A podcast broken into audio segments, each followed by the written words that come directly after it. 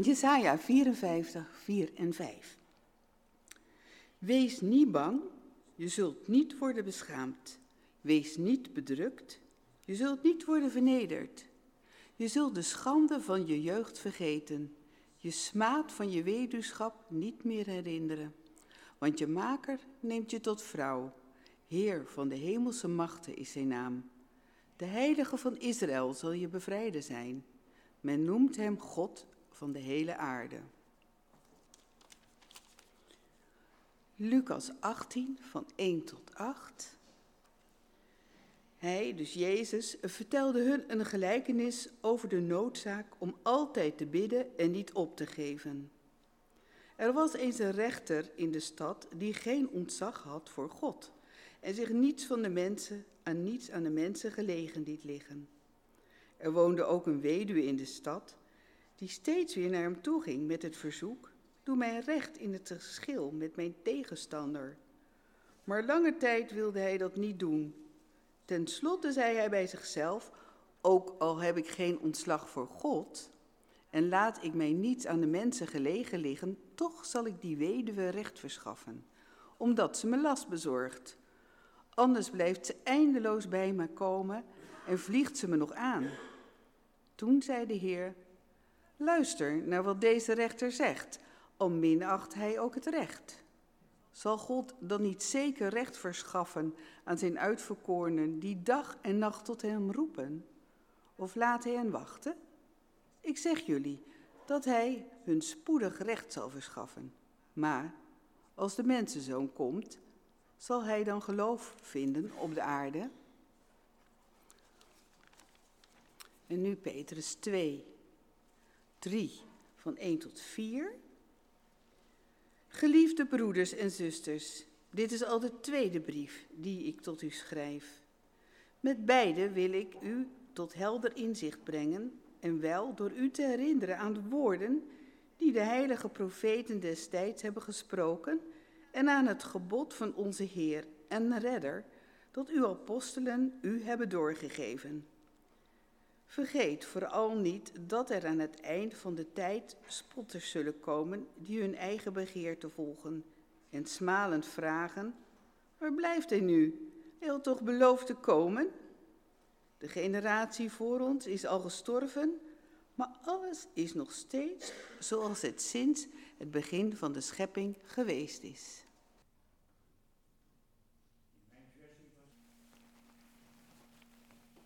Thema van de verkondiging: bid om gerechtigheid.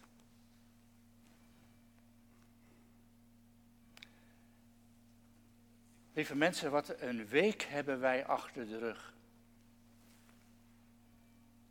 Beelden van de verschrikkelijke watersnood. Beelden van Peter R. de Vries staan nog op mijn netvlies. En bij velen van ons, denk ik. Het is een open deur als ik zeg dat wij in een zorgelijke tijd leven. Zoveel onrust, zoveel onrecht in de wereld. En je hoopt, ja, natuurlijk, je hoopt dat er ooit recht zal worden gedaan. De samenleving schreeuwt om gerechtigheid. En je bent christen. Dus dan geloof je waarschijnlijk ook dat dat gebeurt als Gods koninkrijk komt. Maar dat betekent niet tot die tijd niks doen. Het is niet zoals in dat lied van stil maar, wacht maar, alles wordt nieuw. Nee, als ik onrecht zie, word ik geacht in actie te komen. En te doen wat ik kan om dat te stoppen. Helpen, bidden, doneren. Liever niet wegkijken. Maar ja, Soms is het onrecht zo groot dat je niet veel kunt. voelt je machteloos. Soms vlakbij, zoals in Amsterdam. Soms ver weg, zoals in landen waar mensen bang zijn voor hun eigen regering. Wie daar zijn stem verheft tegen onrecht, wordt het zwijgen opgelegd. Rechtelozen, kwetsbaren, hulpbehoevenden. Wie komt er voor ze op? In de Bijbel worden ze vaak in één adem genoemd met weduwen en wezen. Wie komt er voor ze op? Wie ligt er bijvoorbeeld wakker van? Dat Europa meer dan genoeg vaccins heeft tegen het corona. Terwijl er in Afrika amper 1% van de mensen kan worden ingeënt. Oké, deels door doordat mensen zelf niet durven, maar grotendeels omdat het tekort is aan vaccins. Dat is onrecht, gemeente. Over Afrika gesproken. Het geweld van ISIS is verplaatst naar dat werelddeel, wist je dat? En het richt zich vooral tegen christenen. Onrecht. Wie komt voor hen op? Het aantal christenen dat vandaag wereldwijd wordt vervolgd, is groter dan ooit en neemt elk jaar toe. Op dit moment ruim 245 miljoen vervolgd om de naam van Jezus. Hoor je daar ooit iets over in de media? En die selectieve nieuwsgaring, dat is ook onrecht. Ook in ons land lijkt de vrijheid van christenen steeds weer te worden ingeperkt. Reacties op gelovigen die zich aan het Bijbelse onderwijs willen houden, die zijn echt verontrustend hoor. Steeds vaker hoor je dat geloof privé is, achter de voordeur moet blijven. Zie je, zie je op tv nog wel eens een gesprek, een debat over een ethisch onderwerp, waarbij een theoloog is uitgenodigd? Uitgenodigd om bijbels licht te laten schijnen over een beladen thema? Nee, natuurlijk niet. Het idee alleen al is wereldvreemd. Wie dat bepleit, wordt bespot, uitgelachen, gehoond. En in die wereld groeien onze jongeren op. Niet makkelijk voor ze om te gaan geloven. En te blijven geloven. En dan ook nog het coronavirus, dat ons beroofde van de vertrouwde kerkgang. Zien wij onze jongeren na alle versoepelingen weer terug in de kerk? Een aantal wel gelukkig, super. En weten de ouderen de weg naar de samenkomsten dan ook weer te vinden? Het is nog maar de vraag.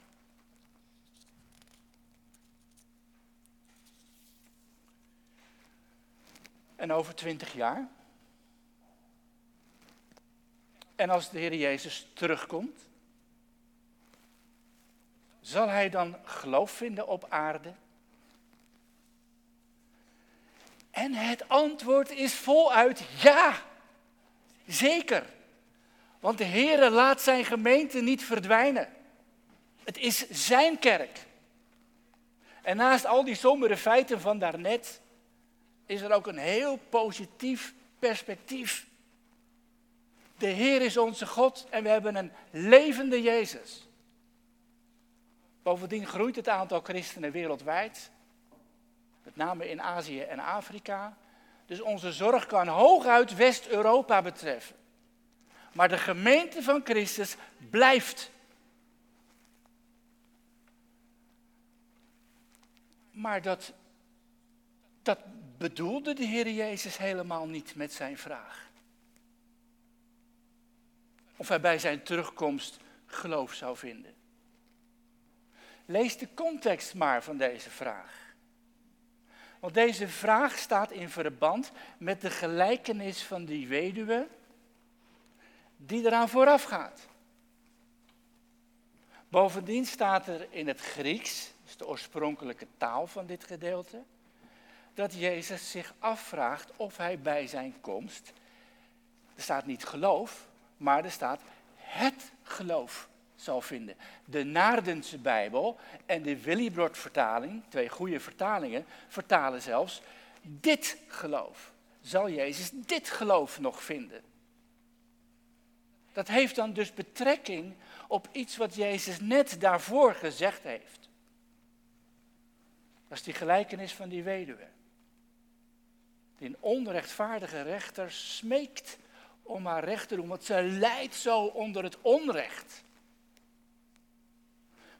Maar ook die gelijkenis staat niet op zichzelf. Het is wel het begin van een nieuw hoofdstukje in de Bijbel, maar die verdeling hebben mensen later gemaakt. Het was één verhaal.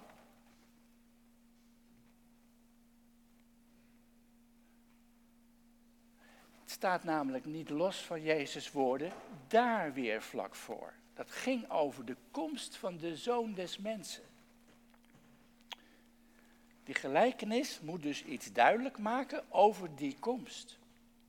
Over de terugkeer van Messias Jezus. Want daar had Jezus het over met zijn discipelen. Dus voor een goed begrip, eerst is er het gesprek van Jezus met zijn discipelen over zijn wederkomst en het komende oordeel, waarbij recht zal worden gedaan dan de gelijkenis van de weduwe. En dan tenslotte de vraag of Jezus dit geloof zal vinden als hij terugkomt. We zoomen in op die gelijkenis. Vaak in de eerste plaats uitgelegd als een aansporing van Jezus om vooral vol te houden, te volharden in ons bidden. Ja, en dat is het ook. Er zijn in de Bijbel meer dan genoeg voorbeelden van gebeden waarop Gods antwoord, zijn reactie uitblijft. Lang uitblijft. En Jezus spoort aan om vol te houden, want vroeg of laat zal de Heer reageren. Maar zoals zo vaak heeft ook deze geschiedenis meerdere lagen van uitleg. Meermaals lees je in het Oude Testament hoeveel zorg en liefde de Heer heeft voor de meest kwetsbaren. De weduwen en de wezen. Er is in het Oude Testament zelfs speciale wetgeving voor deze groepen om te voorkomen dat ze in armoede en honger zouden leven. En je leest meer dan eens in de Bijbel dat een weduwe model staat voor het volk van God. Onder andere het stukje uit Jezaja. Jezaja doet dat.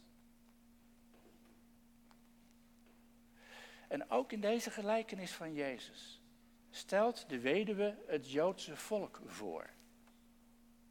Dat zuchtte in Jezus' tijd onder het onrecht van de Romeinse heersers. En onder het onrecht dat hen al eeuwenlang was aangedaan. En vandaag de dag moeten wij vaststellen dat dat onrecht in de twintig eeuwen daarna is doorgegaan. Met als meest recente dieptepunt dat wat de Joden is aangedaan onder Nazi-Duitsland. En zelfs dat, zelfs dat bleek en blijkt nog steeds niet het laatste te zijn. Door alle eeuwen heen zijn ze verdrukt geweest en riepen ze om de Messias, hun verlosser. hebben ze altijd volgehouden, altijd. Zelfs, zelfs bij het betreden van de gaskamers zongen ze vaak nog een lied van hoop op de komst van hun Messias. De hoop om een einde te maken aan hun vervolging en om een nieuw tijdperk in te luiden. Van gerechtigheid. Zoals gezegd had Jezus over die komst vooraf aan de gelijkenis van die weduwe een gesprek met zijn discipelen. Hij zei dat dat een tijd zal zijn waarin, die, in eerste plaats die niet te voorspellen is, maar die je kunt vergelijken met de tijd van uh, mannen als Noach en Lot. Twee mannen met hun gezinnen die leefden in een wereld die van God los was. Zoveel onrecht. Zoveel onrecht. En in die wereld probeerden zij te leven gehoorzaam aan God. Ze werden bespot, uitgelachen, gehoond. En toen kwam het oordeel. Bij Noach de zondvloed en bij Lot de verwoesting van Sodom en Gomorra. Zo maakte God een einde aan dat onrecht. En Noach en Lot en hun gezinnen, min één, werden gespaard.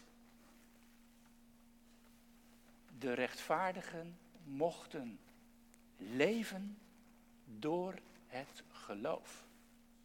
En zo is het nog. De rechtvaardigen zullen leven door het geloof.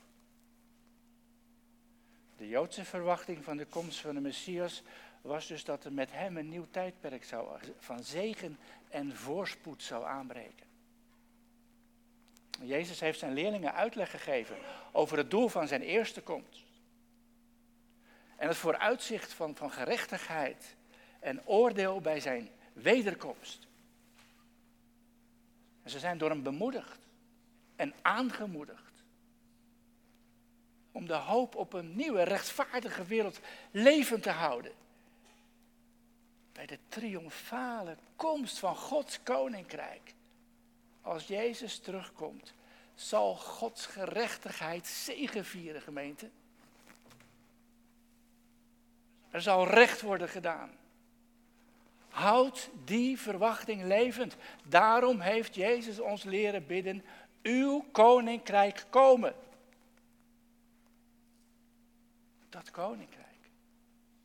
Gerechtigheid.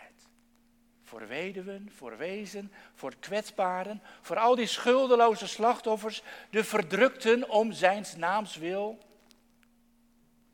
Alles wordt goed. Oh, kun je daarnaar uitzien als het leven pijn doet? Als de zoon des mensen komt, zal hij dan dit geloof nog vinden? Dit geloof? En ook wij, gelovigen uit de heidenvolken, mogen ons door deze vraag aangesproken weten. Die weduwe stelt dan ook de gemeente van Christus voor. Ook die kan zuchten onder het onrecht in de wereld of onder het onrecht dat haar zelf wordt aangedaan.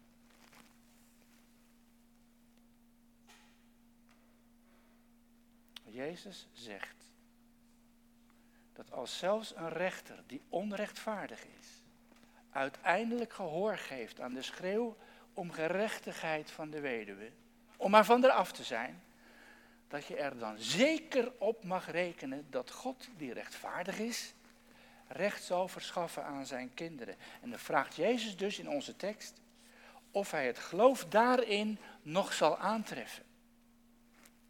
Geloof in de afrekening met het onrecht. Bij het grote eindoordeel, als Hij komt. Zullen er dan mensen zijn die daar nog om bidden? Er naar uitzien. Het duurt namelijk al zo lang. Komt het echt? Is daar dan nog geloof voor? Hoe verwachtingsvol bidden wij nog? Uw koninkrijk komen. Jezus zei, God zal zeker recht verschaffen aan zijn uitverkorenen die dag en nacht tot hem roepen. Roepen om gerechtigheid. Dag en nacht. Zouden er nog zijn die er wakker van liggen? Er wakker van liggen dat dit koninkrijk zo lang op zich laat wachten? Of wendt het onrecht als het andere mensen betreft? Ver van mijn bed. Vind ik het soms misschien wel prima, zoals het leven nu gaat. En je kunt je toch ook niet alles aantrekken? Nou, God wel. God wel. En wellicht is het goed om ons af te vragen of wij Hem ook geen onrecht aandoen. Door Hem zo vaak te negeren. Ja, dat doen niet alleen de media. En dat doen niet alleen de ongelovigen. Ook voor mij, gelovigen, is het goed om mij af te vragen of ik niet te vaak belangrijke keuzes maak zonder de Heere God daarbij te betrekken.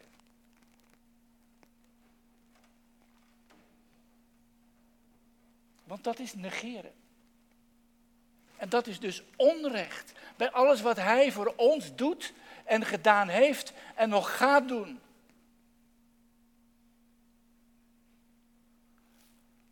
Als Jezus terugkomt en Hij gaat recht spreken over het onrecht, ga ik dan vrij uit? En u? Jij?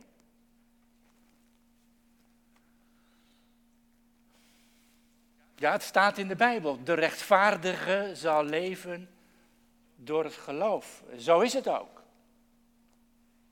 Maar wie is rechtvaardig? Durf ik mezelf zo te noemen als ik straks voor God sta? Nee.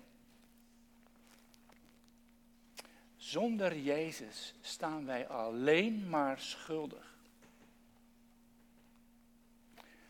Maar lieve gemeente, dankzij alles wat onze heiland voor ons heeft gedaan, heeft het woord geloof een andere inhoud dan in die vraag van Jezus. De rechtvaardige zal leven door het geloof. Dat betreft het geloof in je verzoening met God. En de vergeving die je ontvangt door het offer van Jezus. Die jou en mijn schuld op zich nam. Hij weet alles van mij. Alles. Al mijn ongerechtigheden. En ook de dingen die ik liever verborgen hou voor jullie. Hij weet het. En hij houdt van mij. En van u. En van jou. En wie daarop vertrouwt, en dat is geloof, is al door de Heere rechtvaardig verklaard. Hoe je ook bent. Die zal leven door dat geloof. En die ontvangt een nieuwe geest. De geest die ook in Jezus was. Die geest die het verlangen in ons aanwakkert om recht te doen. Rechtvaardig te zijn. Gerechtigheid na te streven. Gemeente, omarm de belofte dat het goed zit tussen jou en de Heer, dankzij Jezus. En pleit ook op die belofte als je bidt. Vooral als de twijfel weer eens toeslaat. Zo van, is het wel zo? Is het wel waar? Wordt er ooit recht gedaan? Loopt het echt met de onrechtvaardige slecht af? Dat laatste is zeker waar.